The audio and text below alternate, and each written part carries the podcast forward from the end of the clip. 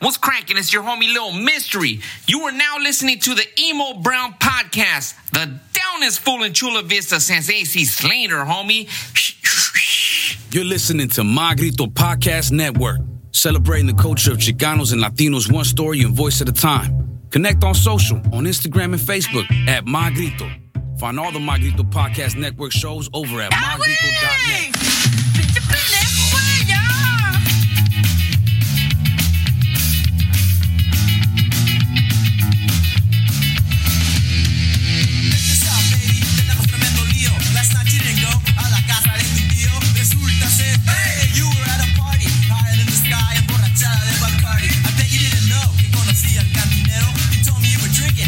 Ladies and gentlemen, and lowlives, thank you for checking in to another episode of Emo Brown, the podcast brought to you by the wonderful people at Grasshopper for your medicinal, recreational. Can it feels weird reading this in front of you, Lieutenant Hoyos. Don't forget to drop your car to get 15% off. If it don't clack, you know that shit's whack. In the studio with us today is the highest ranking Mexican in the Chula Vista Police Department, ladies and gentlemen, Mr. David Hoyos, bro. Look at you, man. It's nice. It's nice to have you in here again. Do you like the studio? Are you pleasant? Does everything feel okay here for you? Yeah, this is nice. Is it? Yeah, it's. Uh, I like the artwork. like. Slowly making it a home. slowly, slowly is the way to go. As we've mentioned in the past, my main objective of whenever I have you on the episode is like a quarterly visit, a quarterly li- visit with one of our officers at law here in Chula Vista, giving us a little update on what's going on. First off, give me a little background about yourself, Mr. Hoyos. Lieutenant Hoyos. I got to put some respect on it. I feel like we've been here before. Hell yeah. Hey, And you know what? New listeners, every day, every week, every month, every quarter, I see you wearing the J's. Oh my God, you're over here just dropping dick. Things must be going really good. Scotty Cameron putters, Jordans. Look at you. I've got an addiction. it's a problem. Uh, no, I this uh, past January celebrated my 21st year Chula Vista 21 PD. years. Yeah, Nice. Is that the how does that rank on the tenured list in Chula Vista?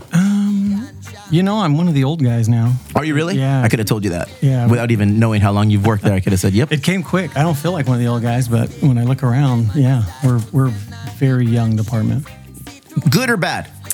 Uh, It's good. Hmm? Yeah, I think uh, I, I think everyone, uh, not just law enforcement, but I think all the professions are kind of going through that right now.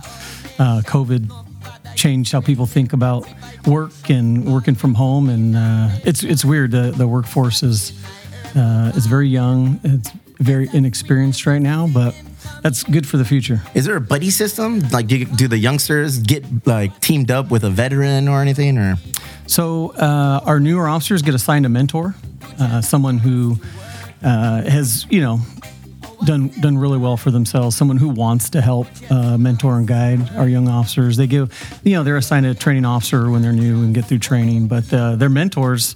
Um, you know, I have uh, a good friend of mine who I was his mentor in the academy, and, and to this day we're really good friends still. So yeah, it's a good program. you made a friend. I did, I did. It was forced on him. What is your current role in the Chula Vista Police Department? You're always getting promotions and, and new titles and fancy new badges. What, what does it read this week? Yeah, this week uh, I'm the Criminal Investigations Division Lieutenant. So I oversee uh, our Family Protection Unit, our Crimes of Violence Homicide Unit, and our Property Crime Unit. Staying busy. 21 years of doing this. Is it get a little overwhelming for you?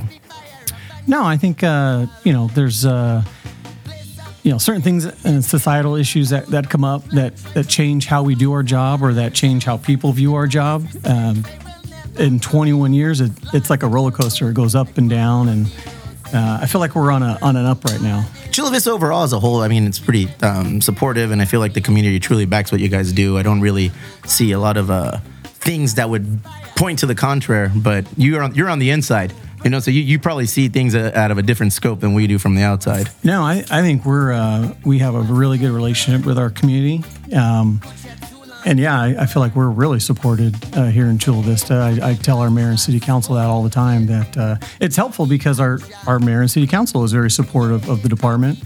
Uh, not every city can say that. Not every police department can say that, and I think that's kind of where it starts, you know. But again, it all boils down to us and the work we're doing uh, and the efforts that we make with the community that that keeps people wanting to support us.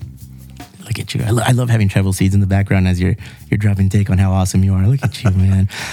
Lieutenant David Hoyos is also an Emo Brown Social Club member. We had an outing earlier in the week for a Padre game. It was awesome to see you out there, you know, hanging out, letting your, you know, metaphoric hair down, enjoying a nice drink, mingling with other social club members. You brought a guest with you. We're allowed to talk about your guest and what he does. Yeah, that was my son. Mm. My son. He, uh, we have season tickets to the Padres, so we go to. Uh, Things are going really good for Lieutenant Hoyos. well, I don't, have, I don't have a full season like the Garcia family, but uh, yeah, but I also have three little kids. well, jeez, that's true. they want to go to the game. so uh, yeah, we have a, a, a partial season, and uh, we go to you know quite a few games together. And it's one of the few times, and you, you know this. Yeah, one of the man. Times you get to like really have down to earth conversations with your kid. and that, that that's what I was really like uh, dwelling on yesterday when I saw you. I was like, I mean, that, that's awesome because my, my little I have little kids. And in the next two weeks, my oldest is going to turn ten. I just had one turn eight. One just turned five. So I'm going to have a 10, an 8, and a 5 year old. And just watching you hang out with your 24, 23 something year old kid, going out, having a good time, having a drink, having a conversation. Kind of, I saw you kind of just showing them, like, oh, these are these guys, this is what they do. Your son also works on the force. What does your son do for the force? yeah, so he uh, just a few months ago got hired. He Nepotism. Go ahead. I call it hard work. Okay. but uh, yeah, he uh, he graduated from San Diego State Nice. uh, as with a com- degree in computer science. Um, he's he's got he's got the brains in the family. Nice. And uh, so we got a job in our digital evidence unit where they do uh, forensics on cell phones and computers. Uh, basically, they they're like the forensic specialist for Dude, that's a whole new world with that, right? It's a growing industry. Are those like things that you can use for past crimes, past investigations? Like when thing, I, I watch some CSI and, and and some of those like documentary shows where it's like even if you go and do like a 23andMe or something, like they can have your DNA and it's like we've got a match. This dude in 1972 did some nasty shit. Yeah, I mean the, the DNA stuff's incredible. That's that's how they're solving a lot of cold case homicides Crazy. from 20, 30 years ago um, through DNA and through those those companies that you know you send to get your heritage. Um, you know, law enforcement sends them search warrants and they have to abide by They the do? court order. Oh, Oh, yeah. wow. And so they don't give it up freely because you know they care about their customers' privacy. But if there's a court order, They have to abide. they have to abide by it. Yeah. When your kid was growing up and saw daddy being a police officer, you're 21 years at Chula Vista.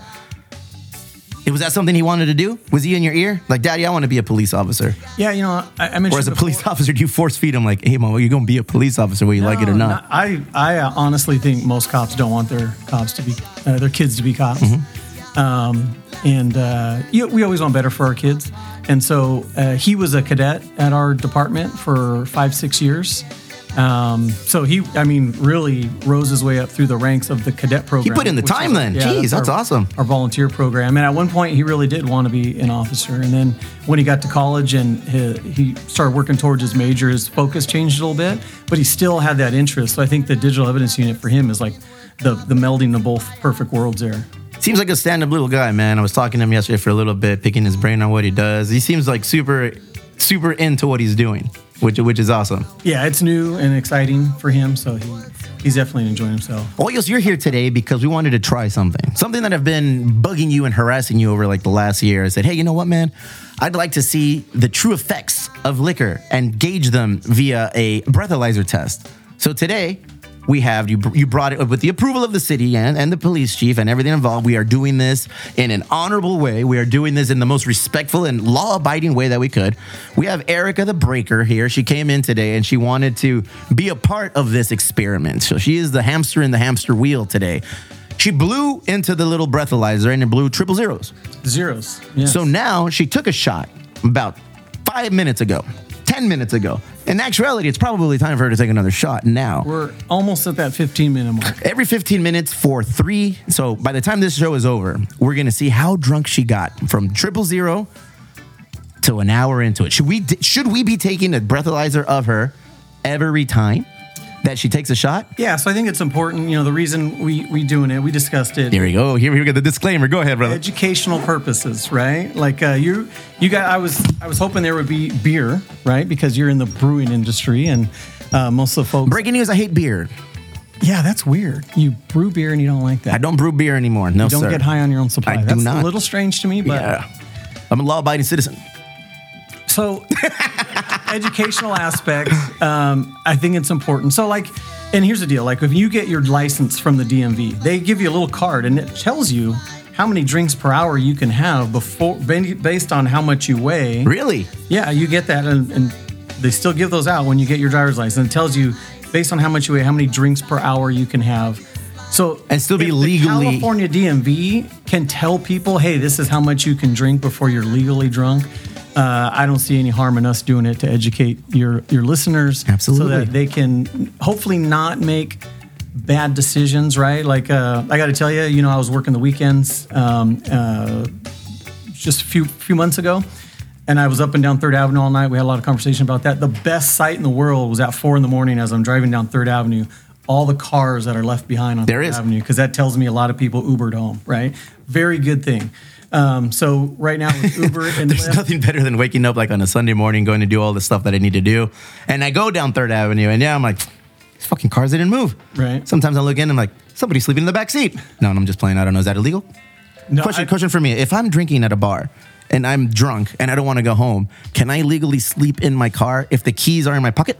Yeah, you're fine. Is that a As long as DUI? you're not driving. No, you only Okay. get a DUI if you're driving. Okay, so there's there's like a a, a, a folksale that I have to put the key under my car. They can't be in possession or anything. No. So you're saying that I can sleep in my car and, and sleep it off, and it can be in my pocket, and I'll be all right. You're not driving. I'm not driving. I mean, I'm sleeping. If you want to get into technicalities, Yes. I guess technically you could be drunk in public still, but that's not a DUI. Mm. But I will say, there's, I don't think you'll ever speak to a cop who wouldn't rather you sleep in your car than try to drive home. Nice, nice. All right. The conversations I'll never have, hopefully, but it's good to know in the back of our mind. For sure. Modern technology is going to allow us to test you. Take that shot, Erica, the breaker. Let's see what you're all about. Down the hatch it goes. I'm learning a lot, dude.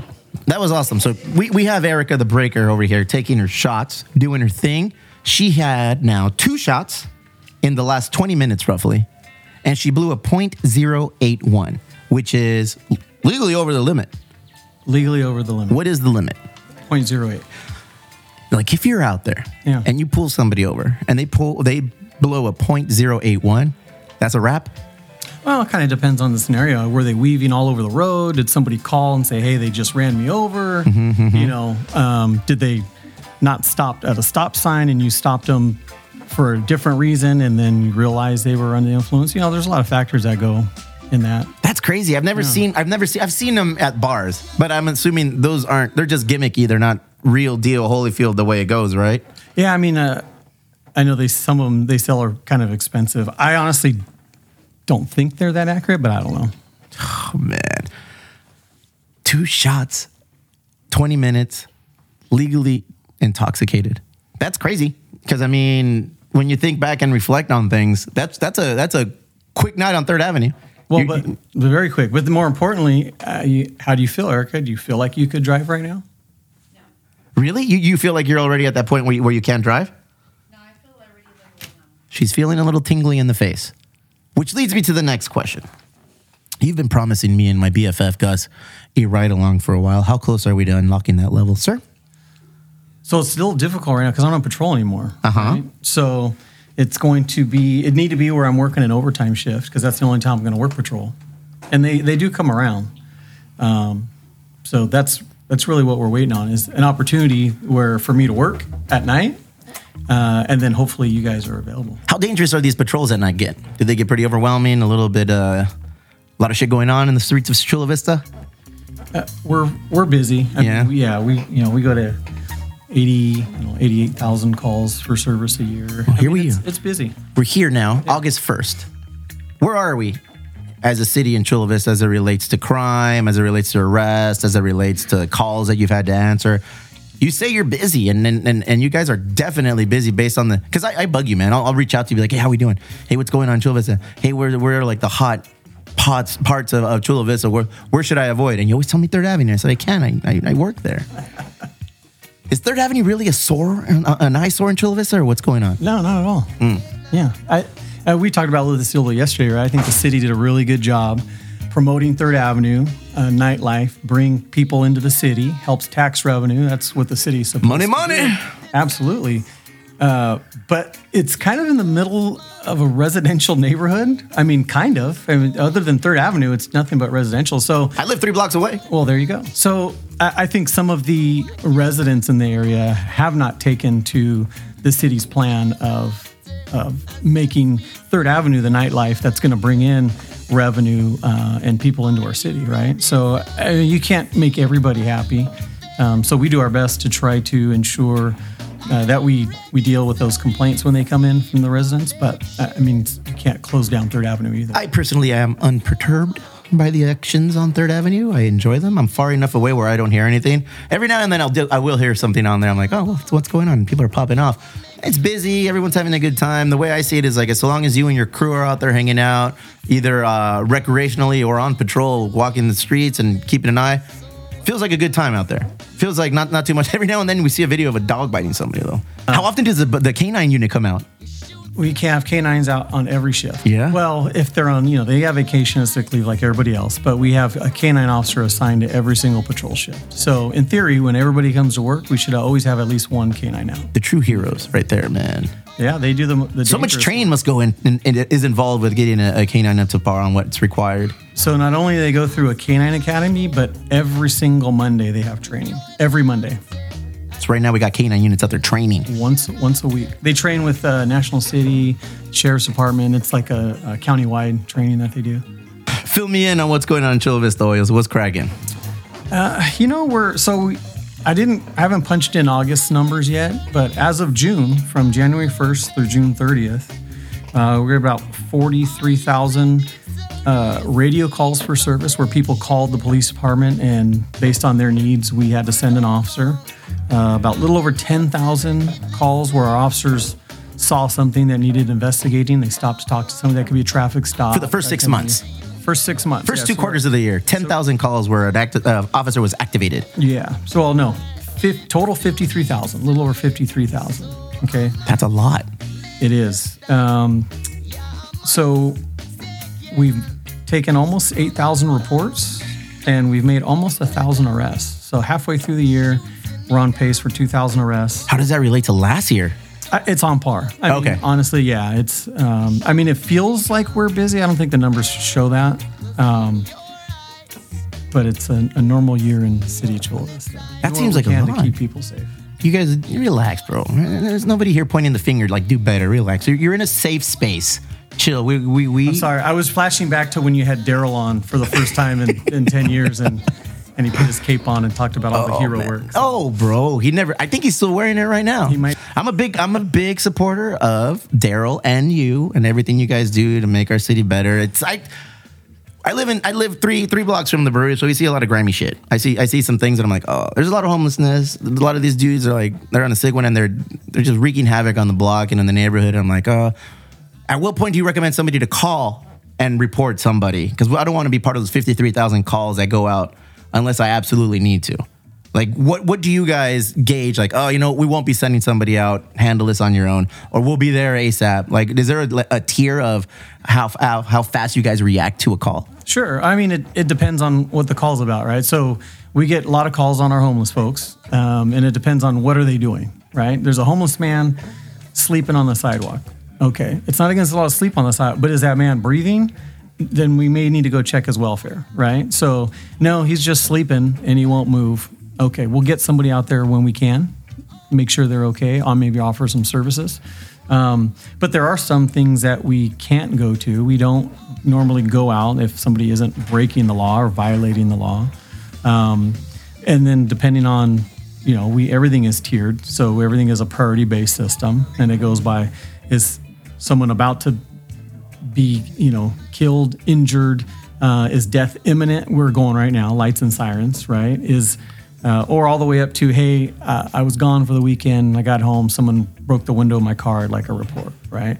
That person's going to wait until there's somebody available versus we have to handle all the crimes or emergencies that are happening right now. What is the average response time right now for Chula Vista PD?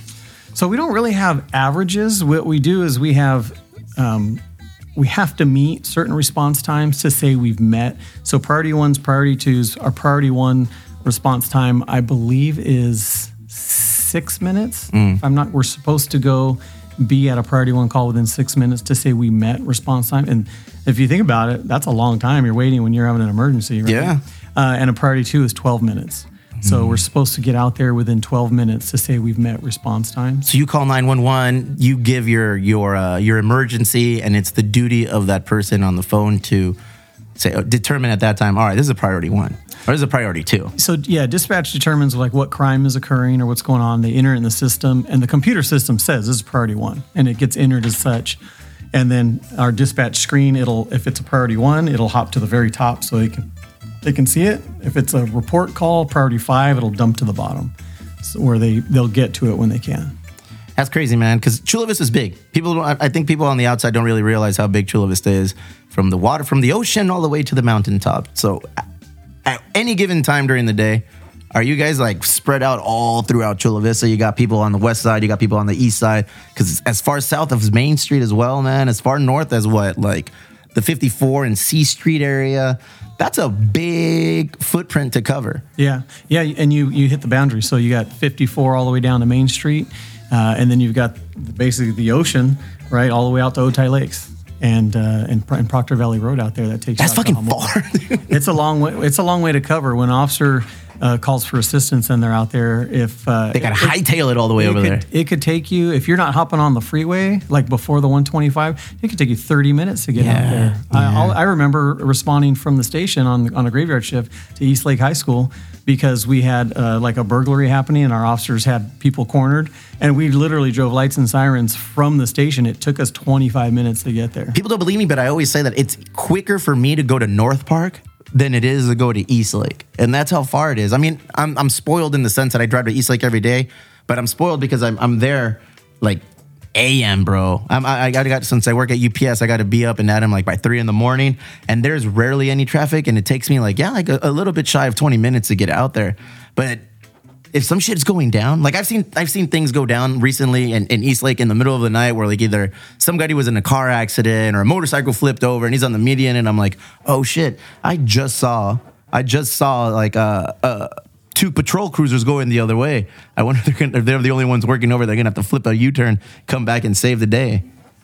Yeah, no, I mean they have a lot of ground. Our folks that work on the east side, they have a lot of ground to cover. And How are we looking with with the employment ratio right now, um, police officers? Yeah, so right now we're down 30 officers. We, I think we're authorized like 281. I think we're down to 251.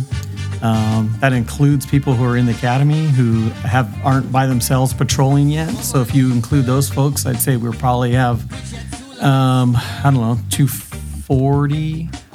Um, so we're probably 40, 45 cops down for people who aren't, you know, who we should have out there patrolling. Is there a want? Do people want to be police officers again or not yet?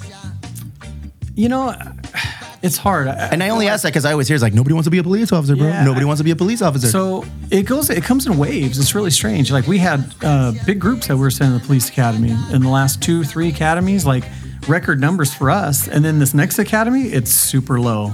And I don't know if that's just uh, the wave of applicants that came in this time. Um, I don't, I'm not sure because I'm not up in uh, backgrounds and recruiting, but uh, I think it comes in waves. What's the process of becoming a police officer? So I mean, really, it starts out. It's all about your background. I mean, you have to go through and take a written test. You have to So there's different levels that you have to unlock before you ultimately get that badge and become a police officer. For sure, yeah. Okay. It's not a short process. So, physical test, written test, um, a pretty lengthy background process. And then, if you get through all those things, you have to take a physical test, like you go to a doctor. Okay. They make sure you're healthy enough to do the job. And then you go see a psychologist make sure you're mentally healthy to do the job, right? Um, so, yeah, it's, it's, it's daunting for some folks. you Yeah. know, And, it, and it takes a while. It really Especially does. since we live in a society where everything is quick gratification, quick results on something. When you have to put the time and the effort and everything to kind of get something done and it takes so long, I'm assuming some shit like that takes what? Over under a year. It used to be around a year, Mm-hmm. honestly, and I think we've sped the process up. We can get people done in, in four to six months now.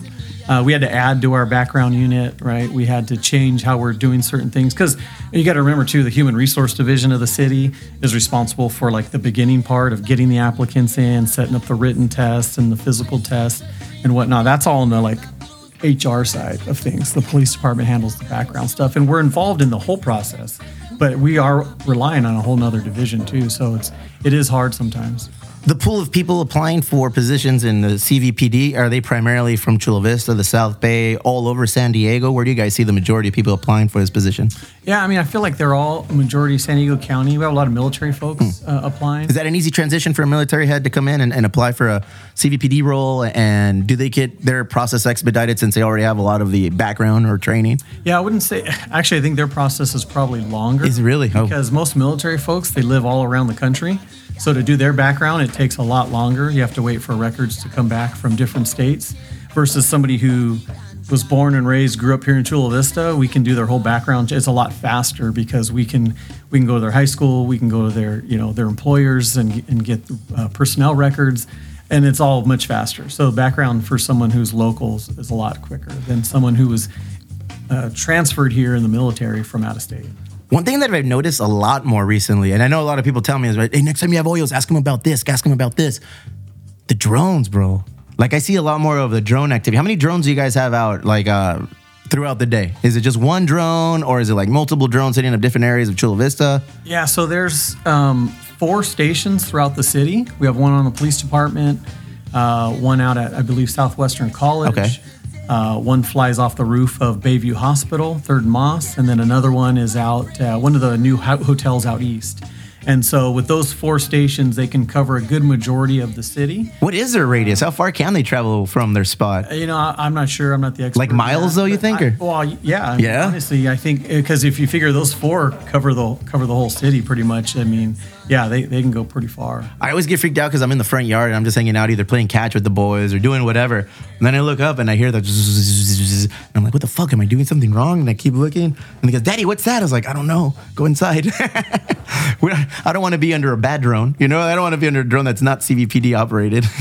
Yeah, there's there's a lot of those out there. We get calls a lot like, "Hey, uh, why is your drone, you know, hovering over my backyard?" It's it's, like, "It's not us." Ours ours have to remain. They have to stay pretty high because you, you know I'm at the station, so I hear them take off all day. It's very loud when they take off because they're so low. But once they get to the altitude that they're flying to, you don't even really notice them. How useful are they? How helpful are they to you guys uh, and, and the whole squad? Being out in patrol, knowing you have that eye in the sky in four different spots of Chula Vista. Yeah, I was honestly I was real skeptical when we started the drone program because um, we call them first responders, right? So we talked about those response times. So when a drone gets overhead of a scene, we call that we made that's Oh, response I see what you're saying. So Yeah. in the beginning, I thought you know it's kind of cheating because we don't really have an officer there. But in honestly, we do though because an officer is Observing the situation. and is observing, and they absolutely are there, and they're on the radio communicating with people, and they're amazing. I mean, we get overhead our on our our work phones. We have an app um, that we log into at the beginning of the shift, and you basically turn on the app, and you can see the drone footage. You can see this house that we have. You know, the bank where we have a bank robbery in progress, or that there's at least an alarm of a robbery, and you get to sit there and watch And dial in and see what's going on. get to watch and see if someone comes running out, if customers are come running out. I mean, they've been pretty invaluable. What do they What do they look for? Like, are, when it's just kind of combing the neighborhood, do they look for like traffic accidents, crimes in progress? Is it similar to like you said a response time where somebody calls nine one one, gives you their emergency? Oh, it's a top tier priority one emergency, and at that point the drone is activated and sent over to that area, and they're just the first first eyes on the scene, kind of a collecting evidence or collecting footage of what's going on. What what what what do criminals do when they see that there's a fucking drone on there? Have you guys had a like a test case where like, all right, as soon as we get a drone there and there's a crime in progress, what do these criminals do? Do they give up, or do they fuck? We got to go. Yeah, honestly, I don't think they even pay much attention No? to it at all. No. So our, our drones don't patrol. Hmm. They don't go on patrols. So they only go to radio calls. Um, Oh, okay, okay, and okay. so they don't film. If you see a drone flying over your head, the camera is focused on the horizon. So anytime our drone leaves the building, when you when you go into the feed, you see the ocean. You see Okay. So it's not. So we were very cognizant of people's privacy concerns. Um, so the drone doesn't look down as it's flying; it looks out. And Okay. They know they fly it to a scene, and then the camera And then the- down. you're in action. When the return, re, uh, drone returns to the station, the camera goes right Back back, to to, the horizon. horizon and heads back to the station. So if I see a drone lingering, it's just a creepy neighbor. It's not the CVPD doing its thing. well, I mean, I, I could be ours. Yeah. You know, if you had a call there, right? Why would we have a call there? I have three little boys. They're playing in the yard. Well, not I your house, but your neighborhood. Christ. I live in a grimy neighborhood, man. This is Chula, man. Hey, I live in a grimy neighborhood. I'm gonna ask you some questions off the air about some questionable neighbors. Keep harassing. me. Whatever. We'll get into that. I love having you in here, bro. Because you don't just, it just doesn't end with you being the highest ranking Mexican in the Chula Vista Police Department. What happened? You gave me the three. There's three people in front of you? No, there's three high-ranking Mexicans. Because you guys are all lieutenants. Yeah, there's Yeah, three of us. but they don't want to come in. You, you come in. So I feel like just if, if I'm going to like give somebody a ranking, I'm going to rank you number one because you actually come in here and do things. just trying to give my partners their due. There, well, stop that. What else do you do associated with the police department? And I'm alluding to your association for the police officers. Yeah, so uh, I'm currently the president for our, uh, our union, which is the Chula Vista Police Officers Association. Uh, we're a nonprofit group, very similar to Emo Brown, Thank you. uh, that you know tries to do uh, Good in the hood. Say it. good in the hood. There it is. Uh, whenever we can, um, it- concentrate on officer wellness. Right, do things that help the officers um, get through their their daily stressful lives. Um, things uh, like we have a gym, we have a building. Yeah. uh, similar to the warehouse here. You, you, you guys is like next level though. you'll get there. Is that, you guys like have a sauna? I think you have like a masseuse on staff that's just always there. I think that person lives there. That's crazy, man. No, Not yet. Not yet. We can get there though.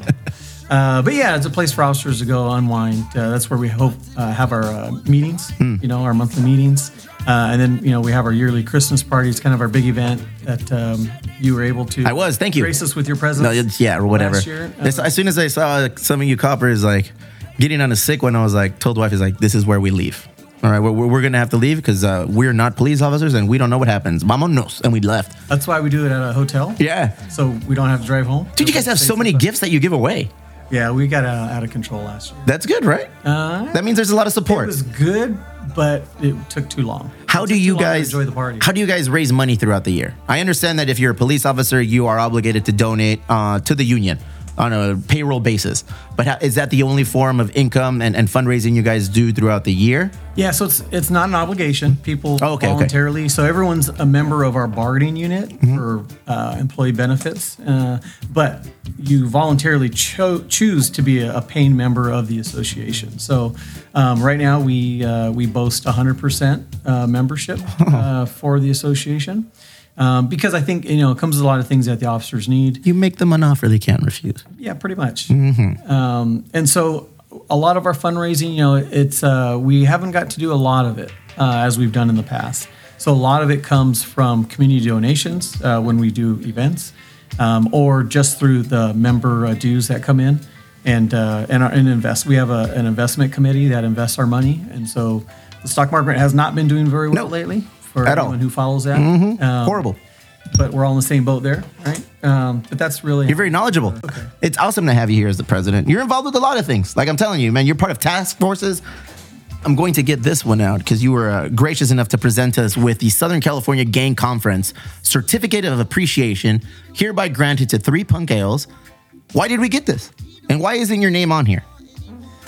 So that was signed by the folks who are on the board of directors at the gang conference. I am not on the board of directors at the gang conference. However, um, because they know the relationship that I have with you guys, they asked, "Hey, uh, can we see if they'd be willing to make a donation?" And so you guys did donate some some beer, Whatever you need. some beverages, and uh, that was used at a picnic that we had the first day, and it was used at a, um, a social hour event. Damn, look at you guys are rationing kegs, bro. Like, oh, you know, Uh, we're going to use this one here. Ah, ah, ah, that's too much. We got to save some for the next event. No, well, they were both. We brought them both back both empty. Uh, everybody enjoyed it thoroughly, and uh, it's through donations like that. You know, I think I told you the gang conference. Uh, it supports our uh, our fallen officers fund, the FOF, which is run through the district attorney's office. Every penny that goes in the fallen officers fund goes back to an officer's family. Uh, either an officer who's been injured in the line of duty, has been killed in the line of duty, uh, to help families get back on their feet, to help support them get through, you know, some pretty tough times. Man, you you are involved with a lot of top notch activities, man. That's pretty awesome. I take no credit for the Yeah, but I mean, Fund. but Those guys are uh, you they- raising awareness. They do great work. yeah, you're raising awareness. You made me uh, aware of exactly what was going on and said, just throw some kegs our way. We appreciate it. I said, man, if that's what you need, that's awesome. You're a great representative of the Brown Social Club because, like, anytime I see a police officer uh, working in Third Avenue or in a general general area, they'll see me like, ah, three punkeos. We love it. We love going there. And I'm like, oh, shit. Fucked around and, and we got a lot of like firefighters at the brewery, got a lot of police officers that go to the brewery, and a lot of people will see that. that like it is police presence. It, it could be a double edged sword. Why is there so much police presence on Third Avenue? You know, it's because you want to be safe, or it's like because a lot of shit going down. We just appreciate that you guys are out there doing your job. You know, we're not bootlickers. Anytime I, have you on, bro, you should see the shit that comes my way, dog. You should see that and I say, you know what? I support Hoyos and everything he does. He's a big supporter of everything that we do here at Emo Brown your association was was gracious enough to to give us a nice donation earlier in the year, man. You know, and and, and part of that, all of that actually has been able to help us meet our goal that we're going to be able to give 10 scholarships this year. So I mean, all of these drops in the bucket turns into streams, turned into like a well full of like, okay, now we're able to do these things. Now we're able to help here, we're able to help there. So when I say it's like, hey, we're a community-based nonprofit, and it's people like you who hold positions within the community that help us as well. So uh, that's why I'm always like really eager to see what we can do to help you guys out. Um, the older I've become, the more I realize that there are a lot of people that support you. I know once upon a time, people are probably like, "Oh no, I don't support cops," da, da, da, until you need one. And then all of a sudden, it's like, I take it back, I take it back. I need your help. I need your help, please. And I get it, bro. I get it. For every awesome thing you guys do, there's there's a couple of bad apples. You know, what do you guys? And we've talked about this in the past, but maybe an update on what have you guys actively done to bridge that gap with the community here in Chula Vista to be uh, more connected? Because I know when there's that integration of community and the LEOs, the, the the the law enforcement officers. I feel like when people, the officers either live here in the community or are heavily involved in the community, maybe those things go away. Yeah, I mean, um, I think people forget we're part of the community, right? Most, I think I, I told you I looked at the numbers before. It's a little less than half, but half our officers actually do live here in the city that they work in. You have a long drive from La Jolla. Go ahead. I'm gonna, Carlsbad? I'm going to retire to La Jolla. yeah.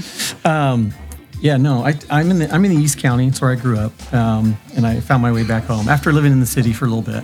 I I shared that story with you, but um, yeah, I mean, we're members of the community too, and we want to see the community succeed. And so it's really important. You know, it all starts at the top. Our chief is very big on community relations. Uh, we have a community relations division, cops that are just dedicated to bridging that gap in the community.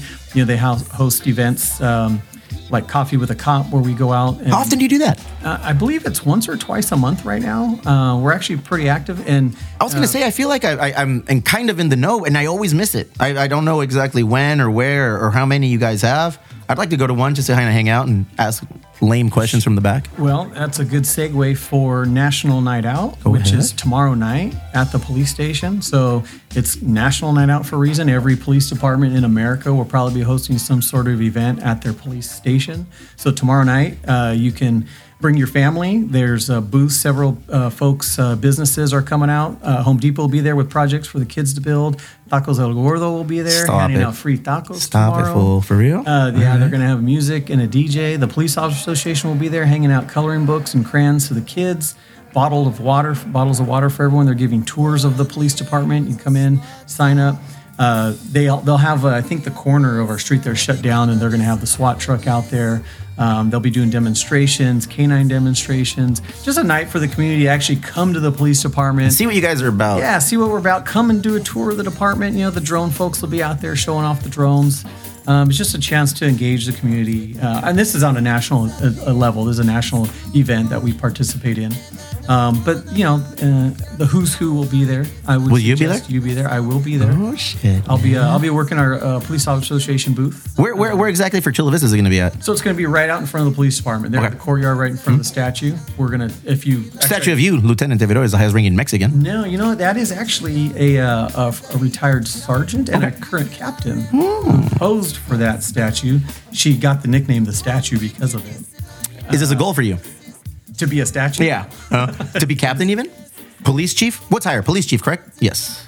I'm going to assume chief. Yeah, that's and, the highest. Yeah. and then it's captain? Yeah, no. Right, right now my goal is to be as. as You're such a weenie, man. right I always. I always ask you the same way. You always give me the weenie answer. That's that's the only answer, brother. Honestly, if you would, I think you used to ask me uh, when I was a homicide sergeant if I wanted to do anything else. The answer was no. I love that job, um, but uh, at our department, you have to rotate. Um, I couldn't have stayed in that position forever, and so I kind of came. Emotionally draining, or just there's termed out limits, or Uh, you just you term out, yeah. and is that for all the shit you guys see and, and kind of put yourselves through? No, it's more of uh, a necessity for a smaller department like us to rotate folks through so that the experience keeps shuffling through our, our ranks. So we have folks in patrol who are former homicide detectives. Um, some of the bigger agencies they have like lifetime positions to where that's good. You know, you can say I've been a homicide detective for 20 years, but at our department, you know, you're a homicide detective between four and eight years, and then you either promote or rotate back to patrol. Now you have that experience rolling around a patrol car, handling those types of scenes, and so it's invaluable to our our younger officers and our staff out there, and the community uh, benefits from it. So. Traumatic job. I'm assuming that that that department. I'm sure all, all of the police force. It, it's a traumatic job. It's a dangerous job day to day. But I'm I'm assuming that homicide detective unit is probably some of the most mentally taxed. It's it's Officers you on the force? I, I, I will say a lot of our detectives, um, our officers in general, get to see a lot of bad stuff. Right in homicide, you have to make a lot of death notifications. Right, those are really tough. Um, and, and our family protection unit, you know, they have to talk to to kids who have been, you know, sexually abused and and women who have who have been, you know, uh, sexually abused, and you have to to talk to them, interview them, and that that's not an easy gig either, right? So there's a lot of tough assignments at the department. What kind of mental health care is provided to you guys, to the officers? that I'm pretty sure you guys need it. You know, you, like I said, you guys see a lot of shit. So, is there anything? Is there a, a, an outlet that you guys can reach out to and say, hey, you know what, I'm feeling a certain kind of way, and I need to talk to somebody? Does the police uh, department offer that to you guys? Yeah, so we have a lot of different programs, you know, through the city. We have EAP, the Employee Assistance Program. Uh, we also have, you know, counselors available to us um, through um, through psychological services. If you need somebody to talk to, we have peer support, who are a group of volunteer officers who go get special training on who people can go to if they're if they're feeling a certain kind of way, and who can point them in the direction of some other professional services uh, if they think you know that that might be warranted. Has that always been the case, or is it something like that's recently, like, really come to the front line, or, or, or is this a service that's always been available to you guys? So it's always been available. I think more now than ever, though. It's it's not. There's not a lot of stigma to it anymore. I think people. Once upon a time, there was, I'm assuming, oh, right? for sure. Yeah, I, I think um, you didn't want to go to those things. You know, you had to you know suck it up and just deal with it. And I think not just law enforcement, but people in general are realizing no, you you really need to deal with with uh, the trauma before it gets worse. You know, I think suicide rate in America extremely high. You know, I don't have any numbers for you, but I know suicide in law, amongst law enforcement is very prevalent. Um, so absolutely, any anytime we can point somebody in the right direction, get some help to avoid anything like that is is a good thing. I get this question also a lot. How hard is it to get arrested now? It seems like it, it takes, you got to do some real, real outlandish shit to get arrested. Yeah, I, I would say it's not hard to get arrested.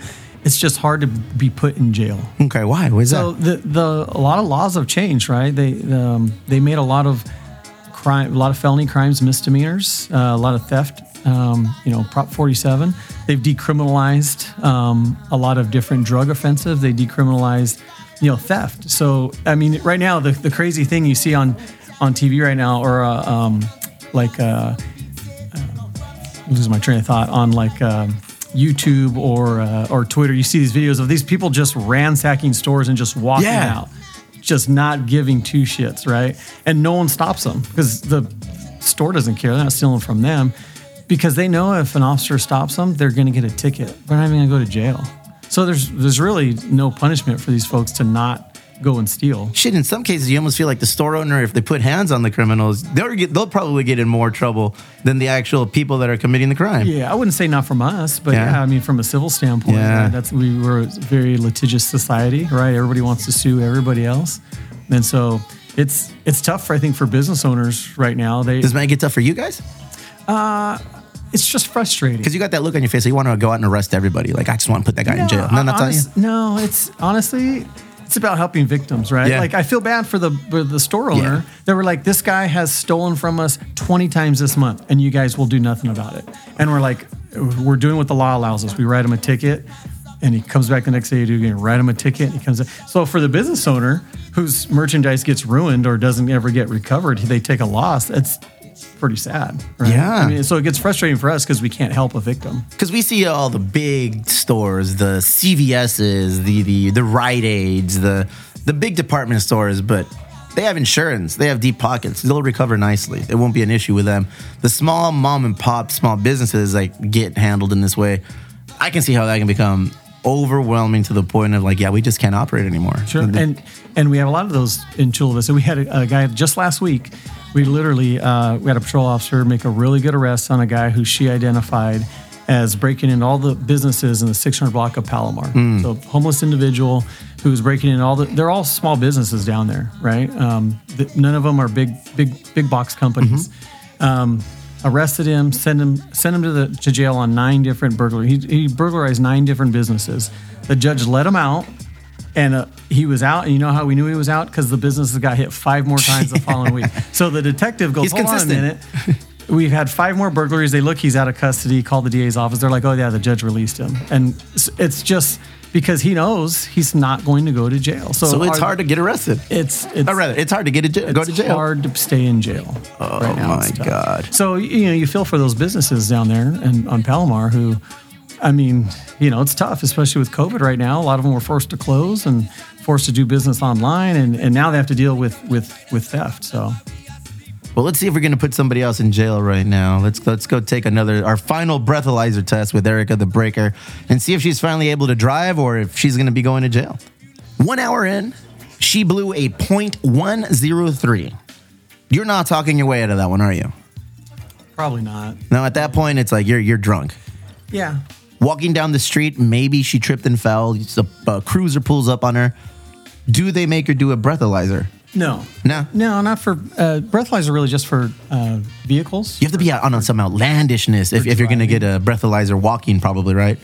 Yeah, yeah. I mean, you know, if somebody says, "Hey, I, I've got a medical condition," and and we're like, "Oh, we're worried," you know, there's a lot of liability if we let somebody continue walking home who's falling and hurting themselves, and if we let them continue to walk home and you know they step out in traffic, get hit by a car, and I mean that looks pretty bad if we allowed them to walk away. So I guess you could say, "Hey, you know, blow in this in this uh, PAS device. It's a preliminary, you know, alcohol screening device." To see if they don't have any alcohol in them, but I, I don't, I've never done that for someone who's walking. How about somebody on a bicycle? How common is it to pull somebody over on a bicycle and give them? Because I, I recently found out that is also a DUI if you get caught on a bicycle drunk and you get a breathalyzer, right? Or am I tripping? I mean, you can get a DUI on a bike. You really gotta piss not- somebody off to do that, huh? The DMV, yeah, because uh, you can just get off your bike and walk home, right? Yeah. yeah. Jesus Christ, man. I'm just saying our Sunday rides get a little outlandish sometimes. Pablo Cacahuates. I don't like that little breathalyzer test because I just saw her take three shots in like an hour and she's legit drunk, you know, like at least as it relates and it reflects on the number. Like she's legally intoxicated and she's a little drunk. She might be a little impaired. You said we were going to do a little eye test on her later to see how that plays a part. Because if somebody blows a point under the legal limit, but then you do the eye test, does one take precedent over the other?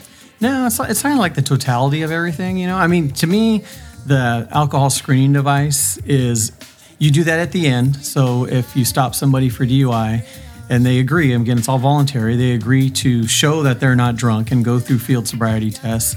We always offer the alcohol screening device at the very end because it's either going to prove or disprove what the officer already thinks. Like we think they're drunk, or they go through the test and they're obviously sober. They're not going to offer them the. I've been in that position. My dumbass once, uh, I hit a car.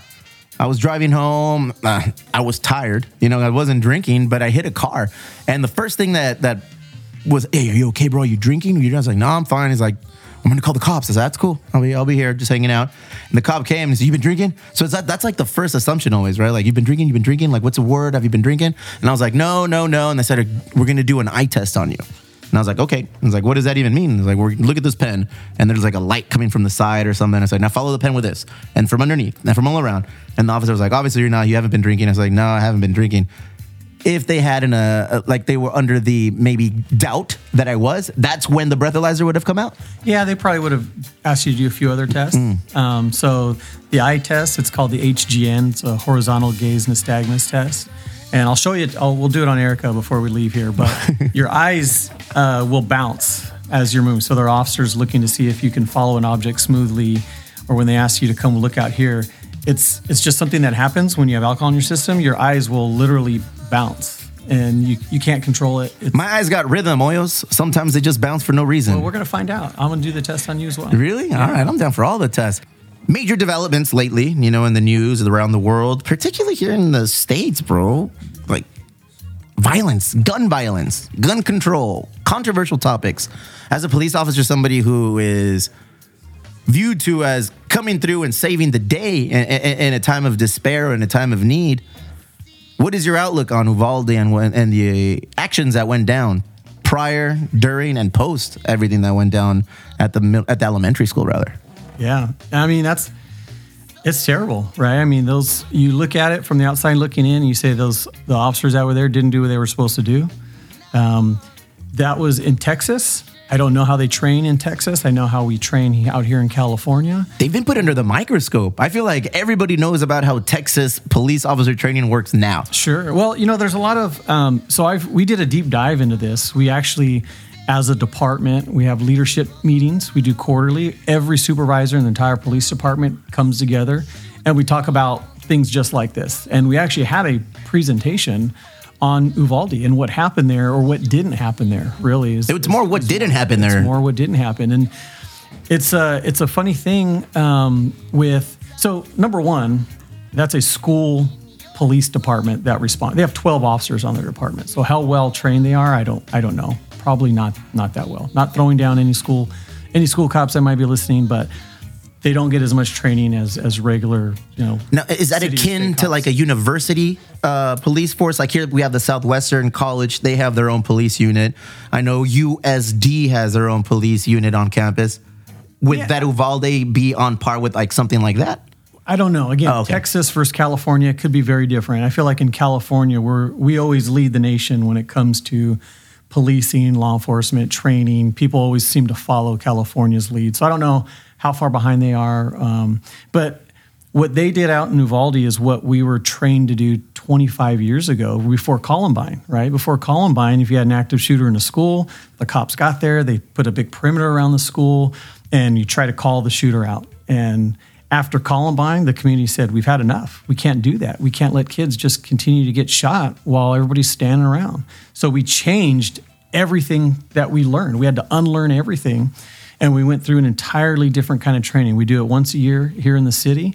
Uh, we've actually last year we participated in a countywide incident that we held out at the amphitheater. We had every uh, agency in San Diego County come and participate. We had a bunch of kids from the schools come and be uh, be victims, um, be be bad guys. Uh, we went through this whole operation because, in something like that, like you need, you know, there's going to be a medical response. There's going to be a fire response. There's Everyone's be- heading out. everybody's going to come as it should be. Um, and that's what happened out there. The problem is, just from my point of view, when everybody got there, no one wanted to take charge. They said, "Hey, school cops, this is your deal." Why? I don't know. I don't. I don't think they've answered that question yet.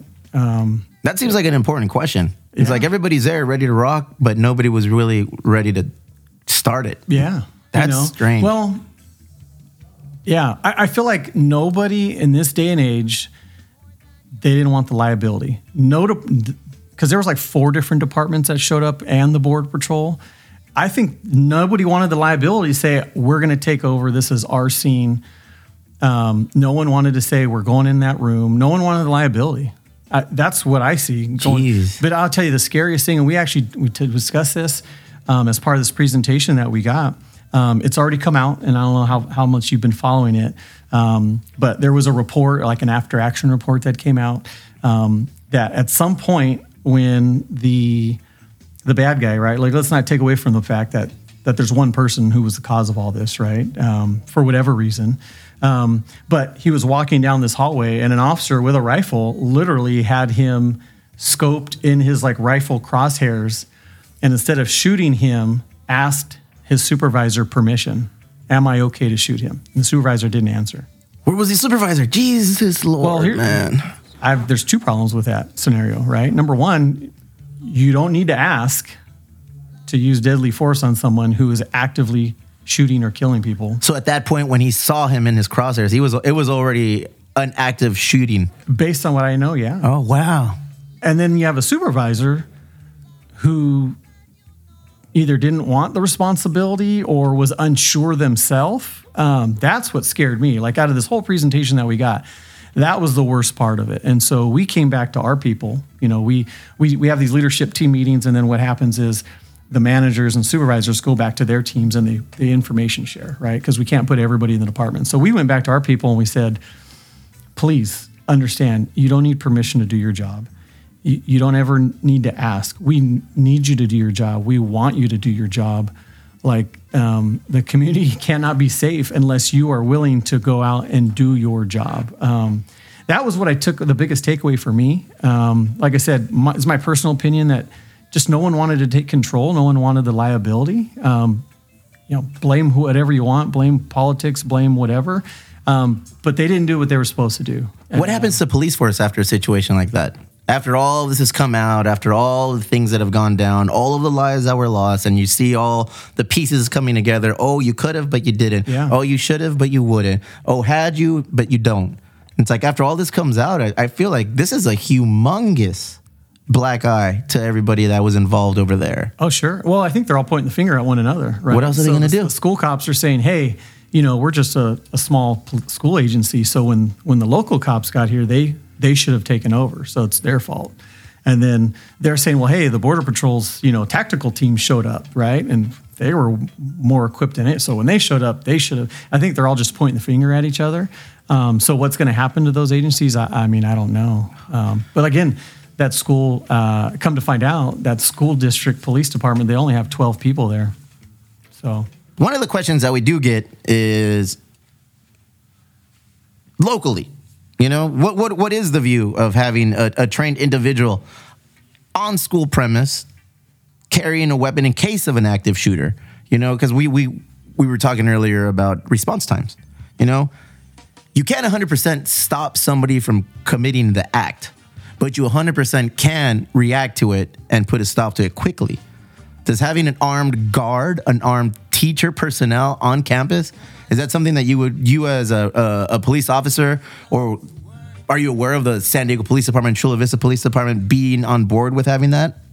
yeah, I honestly, I don't, I don't think the department would, would take a, a stance on that. I mean, I think to me that's, That's uh, an internal thing that would at be a that point. a school district Yeah. decision. Um, eh, you know, anything that, that makes our kids safer. Caesar Fernandez, Seed Five, we're gonna have to reach out to him and, and, and pick his brain about that. Yeah, you know, I mean, it's uh, it's no different than like you go to a bank and there's an armed security guard standing in front of the bank or is standing in the bank, right? I mean, the difference is we're that he's protecting money. We have people here protecting kids, right? I mean, I think we're probably at a point in time in society where uh, people who once maybe were against that might be for it, right? Might support that. I mean, I don't know what the right answer is. I I, just, I don't think the police department would take a role in in being like for or against it. Would it help or would it deter? You think, from a personal perspective? Well, I mean, if, if you got two schools and you're a school shooter, uh, you know, there's one that, that you know somebody's there with a gun and one that Doesn't have a gun. I mean, I, I, to me, common sense says it would make a difference. But again, if you go back to Columbine, they had an officer who was actually assigned on campus. He it was his only job. He had an office, and those kids from Columbine actually went. They thought he was sitting in his office, and they shot his whole office up. It's the first thing they did before they started their rampage, thinking he was in there um, eating his lunch. I guess that position is only as good as the person who mans it. You know, ultimately. I mean, I think the good thing about our schools here, um, especially in Chula Vista, is I think we, we do have a good relationship with them, with the department. Uh, we have a school resource officer program. I was talking to Caesar about that earlier. Uh, I was a school resource officer at one time. Uh, I had two schools assigned to me. Uh, I had Chula Vista High School and I had Cook Elementary. And those schools saw me every day. I just bounced back and forth. It's right across the street from each other. pretty close. Yeah, Yeah, Uh, back then, there was 22 officers in that program. As it stands today, we have seven school resource officers. Jeez. There are some schools in Chula Vista who will never see a school resource officer because they don't have a kid that needs to be disciplined or there's no crime report that needs to be taken. Um, Which could be viewed as a positive. It could be viewed as like, all right, well, that's good. You know, that, that's good. And that was my experience, honestly. Uh, like at the high school, everyone expected me to be there. The elementary school, uh, I got some parents who wanted me there in the morning to help with traffic because you know the elementary schools are a disaster in the morning. Agreed. Um, and then after school, but if they saw me there during the school day, I'd have parents going, "Why are you here? Like, what is your purpose?" Um, and then I'd have other parents say, "Hey, thank you for being here." I don't think you'll get those questions anymore on why are you here, just based on you know the current climate of where we live and, and what what goes on on a regular basis. I saw a stat saying that well, I don't even want to I don't want to say it because I don't exactly know how accurate it is, but we average like one a week, man. There's like a legit mass shooting documented on a weekly basis here in the U.S. And I remember when Uvalde happened, right after that, there was two or three like copycat style like situations. But does that happen regularly? You think, or just is, is it just because everybody's like on edge, paying attention a little bit closer attention to what's happening? Because I almost feel like legit, man. Mass shootings in the U.S. are bananas, man. To the point where foreigners look at us, and what the fuck are you guys doing?